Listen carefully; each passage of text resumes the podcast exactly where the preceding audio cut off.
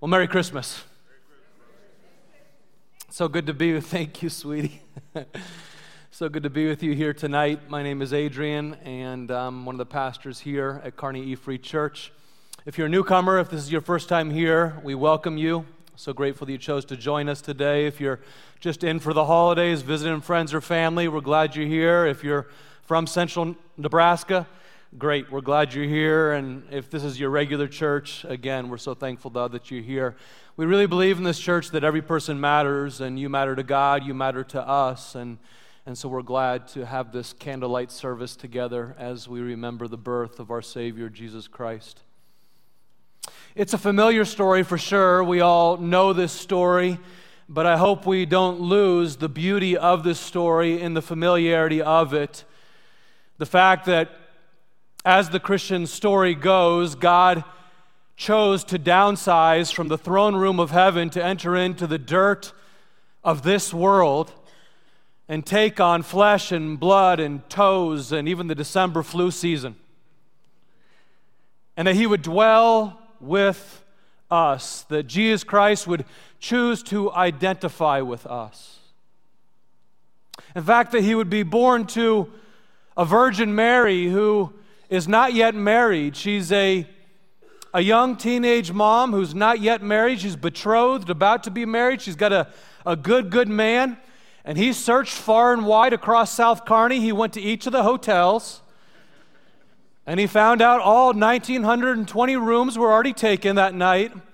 And so he did the very best that he could. And he makes a bed of hay in a manger. And there, as the story goes, the Son of God is born into this world. I took some time this past week to, to reread those beautiful narratives out of the Gospels of Matthew and Luke, and it was a great exercise for me. Our family did that together the, this past week, and just to sit in those again and kind of imagine myself into the scenes in Bethlehem was really very good for, for my soul. Like to think about that brisk, star filled night and this young lady on a donkey riding into a foreign community. She's from Galilee and she comes down to Bethlehem with Joseph by her side. And she realizes it's now time to give birth to, to, this baby that's been prophesied is the Son of God, the, the Savior of the world. And all that she has, like she doesn't have her aunties there. She doesn't have her mother there to be the midwife. She's left there in that moment with her husband, carpenter slash delivery doctor Joseph. And the angel says to her, Do not be afraid. I mean, fear is all over this story. She's scared. Joseph is no doubt scared. He's dealing with the shame that is probably still coming to him from his community over all of this. The shepherds are out in the field tending to, to, their flocks. It's getting late at night, and so they're putting their flocks away. And then all of a sudden, this terrifying gleam of light. And the angels in the field say to the shepherds, Do not be afraid. And it's this repeated theme if you read the Christmas narrative closely. It's kind of encouraging to me because it feels like we live in fearful times, does it not? It kind of feels like fearful times now. And repeatedly, the angels say to each character in the story, Fear not. Do not be afraid. Do not be afraid. Why? Because Emmanuel has come. And the word Emmanuel is a Hebrew name for Jesus, which means God is with you. That whatever you've come in with tonight, Whatever you're dealing with tonight, God is present with us. And in the presence of God is love. In the presence of God is peace. If you take nothing else from this evening's message, I hope that you would take this. Because Emmanuel has come, the presence of God would intend to provide for us, even tonight, even this holiday season, a little bit more peace, a little bit more joy, and a little bit more grace to our lives. Let's start with joy. The presence of Christ brings us joy. The angel said to them, verse 2 is what we just heard, the angel said to the shepherds in the field, Do not be afraid. I bring you good news of great joy. Who could use a little bit more joy in their lives right now? Right? I bring you good news of great joy, not just for the shepherds, but for all people. That's what it says. I bring you good news of great joy that will be for all the people. When God sends His Son into this world, He intends to change this world. He intends to bring more of His joy into this world, and it's not for a select few, it's for all people. Over the course of this past month, here in this room, we've been doing a message series that, that we called uh, The Songs of the Season. We've looked at a whole bunch of Christmas carols and what are the stories behind those Christmas carols and what are the passages from the scriptures that inform the writing of those Christmas carols. And my favorite Christmas carol, in fact, the all time best Christmas carol, no matter what you might say, is O Holy Night. Without question, that's my favorite Christmas carol. And I learned a little bit more about this carol over this past month. It was written in 1847 by a French man named Placide Cappeau. I'm not very good at French, so that may not be accurate, but it's something like that. And Cappeau was not a priest or a pastor, he was not even a music composer. He was the local wine merchant for his village. In other words, he kind of like, in contemporary terms, he owned the local liquor store. Okay? Um, he's much more known for his poetry than he was for his church attendance. In fact, he rarely ever went to church because he was an atheist. And so Cappeau was very surprised when the local parish priest came to him, knowing that he was a poet, and asked him if he would write a poem for the upcoming Christmas Eve Masses. But Cappeau loved his art form, and so he delighted to share his art with other people, and he gladly obliged the, that request. He didn't know much about the Christmas story, and so he dove into the source. He studied and he read and he imagined himself into, as he meditated upon the story in Matthew chapter 1 and 2 and Luke chapter 1 and 2. And as he imagined himself in those scenes, slowly rereading it, he imagined this innocent young couple and the thoughts of the Son of God coming to such a simple place as Bethlehem, and that God would choose to be born to peasants and to an unwed teenage mother. And that second class shepherds would be the first witnesses of it all, and angels would be rejoicing. And all of these different images, all these different scenes from the Christmas story were enough to cause a shiver to go down Cappeau's spine, to bring him to his knees with a bit of weeping. And as he dreams himself into this story, he wrote these now famous lyrics O holy night, the stars are brightly shining. It was the night of the dear Savior's birth. Long lay the world in sin and error pining till he appeared and the soul felt its worth. The thrill of hope, a weary world rejoices. Oh, I love that line. A thrill of hope, the weary world rejoices. When someone comes to you and you're kind of in a despondent place, maybe you've had a failure of some kind, or to quote this hymn, sin and error pining. Some failure is kind of sticking to your soul, so to speak. You're languishing in it. And someone comes to you in the midst of that and no matter what you're going through, as you're dwelling upon that sense of failure, they tell you and they show you, I commit to you no matter what. I love you and I'm for you and I'm not going anywhere and I commit to you. What do you feel in that moment? I promise you, what you feel is your soul feels worth. Oh, in spite of this misstep that I've taken. This person is still for me, they know me, and yet, even so, they love me. And how about if your Maker does that for you? And not only so, He wants to be your Redeemer. And you begin to believe that whatever He says about you is the truest thing about you.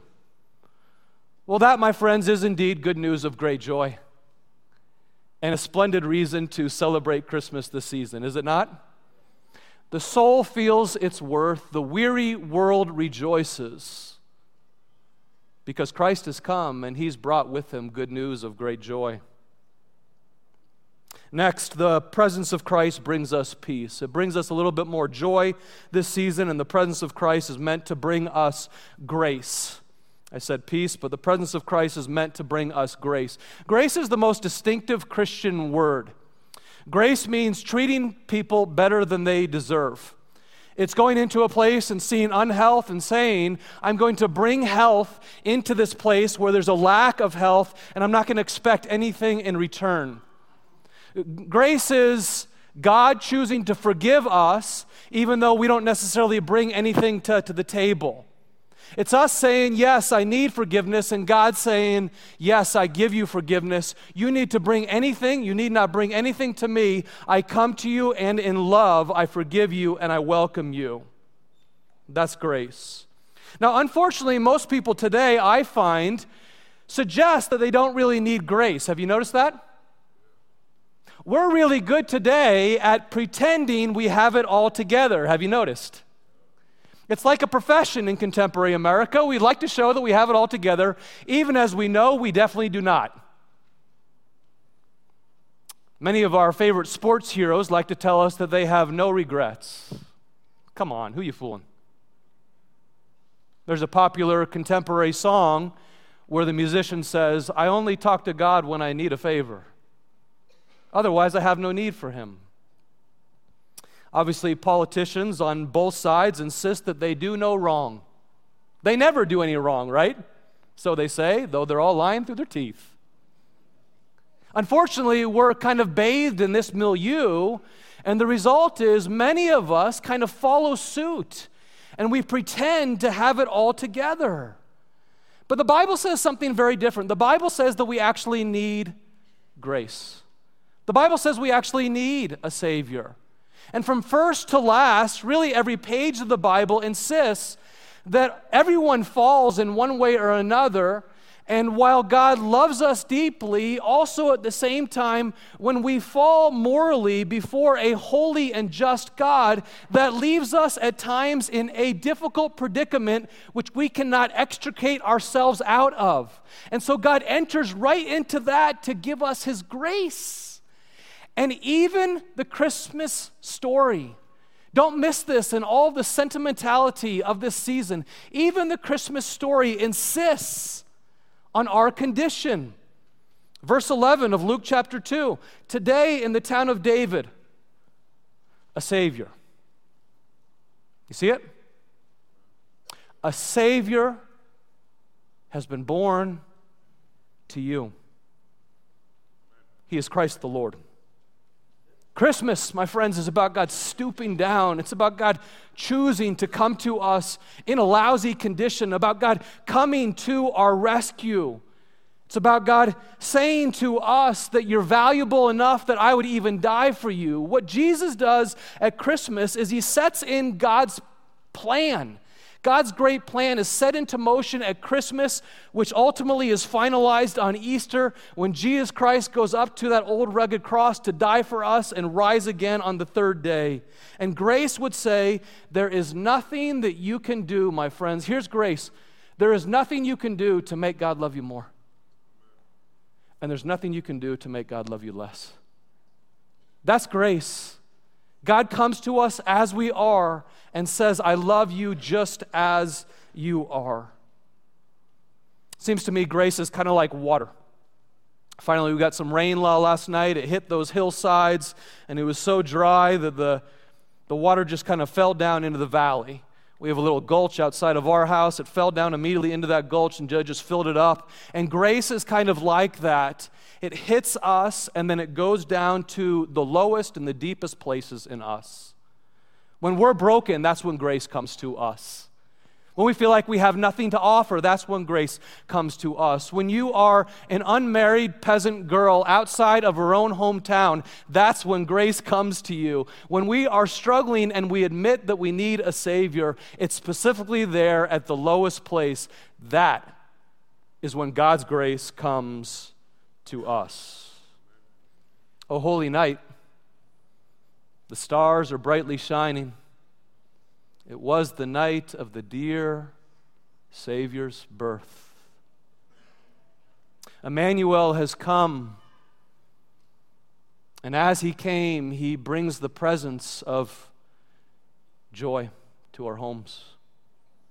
He comes and he brings more grace to us, and Emmanuel comes, and in his love, he desires to bring more peace to our most important relationships. The presence of Christ brings peace. Look at verse 14 up on the screen. It says, Glory to God in the highest heaven, and on earth peace. Peace to men and women on whom his favor rests. You see, my friends, contrary to like the, I'd call them professional arguers on the cable news channels, they get paid to argue, do they not? And contrary to all the arguers on social media, and all the people in politics who always insist the other one is wrong, and all those folks who pretend to stand up for Jesus while they're arguing and trying to prove someone else wrong. Christmas is not about that, and Christianity is not about that. Christianity is, is about bringing peace to men and women. It's about bringing peace to families. It's not about proving someone else that you are right and they are wrong. The Christmas story, if we really enter into it, is about God choosing to bring peace to our homes, God choosing to bring peace to our souls.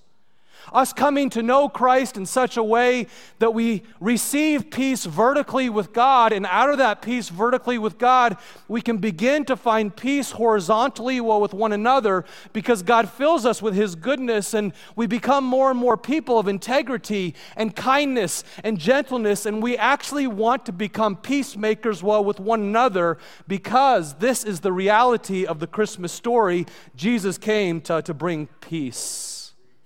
Friends, even an atheist wine merchant in France saw it when he chose to honestly look at the Gospels and then he wrote these words Truly, he taught us to love one another. Mm. Truly, Jesus taught us to love one another. His law is love and his gospel is peace. Chains shall he break because the slave became our brother. He became a slave in order to become our brother, and in his name, all oppression shall cease. Man, so good. Wherever that message takes root, that person will become a peacemaker. This is just the fruit of the gospel.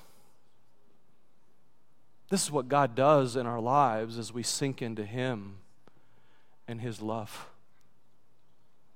I heard the most beautiful story about this a few weeks ago from a friend of mine who I'll call Katie. And she lives in another state, and she was married for 25 years or so and her husband was not a very nice man.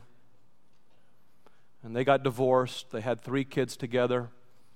And her ex husband is now late 60s, and he's come down with dementia. And in addition to being a not very nice man before, now in his dementia, he's prone to these very angry outbursts at everyone.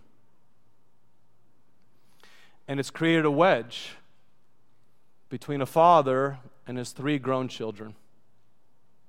And so the grown children have been calling Katie up and saying, Dad won't listen to anything that we say. Dad really needs some medical help. We need to start having some conversations. And he's unwilling to have any of those conversations. And frankly, I don't really want to be around him, but because he's always angry at us and we're just tired of the outbursts. And Katie got off the phone and she turned to her husband. She's now remarried and she asked her husband, Would it be okay if we invited my ex husband over for Thanksgiving dinner. And we can invite our kids over as well. And maybe, just maybe, God would use us to be instruments of peace in their relationships. Because those kids need a relationship with their dad, and that dad needs a relationship with their kids. And so they invited him over. And they came, and it wasn't perfect, but it was good. And it was a start to which we say, Glory to God in highest heaven, and on earth, peace. Peace to men and women on whom his favor rests. Now, I sadly, it seems like, like seems like we probably won't see peace on earth during our lifetimes. I wish we would. I hope I'm wrong. But what we can do is pursue a little bit more peace in the small postage stamp of creation that God has entrusted to our care. And that's ours. And so let me just wrap up with this. What if tonight, around the dinner table, you allowed this message to sink in? What if tomorrow morning around the breakfast table, or maybe just in the quiet of your own room, by yourself, asking Father God to be present with you in that moment? What if you took a moment to reread some of this Christmas narrative, and as you did so, you simply said these three things that I've just said to God? You say, Lord Jesus, I'd like to have a little bit more of your joy. We'd like to have a little bit more of your joy in our family. Would you please provide that? And Lord Jesus, we'd like to know a little bit more of your grace. Would you please forgive us that we would forgive one another?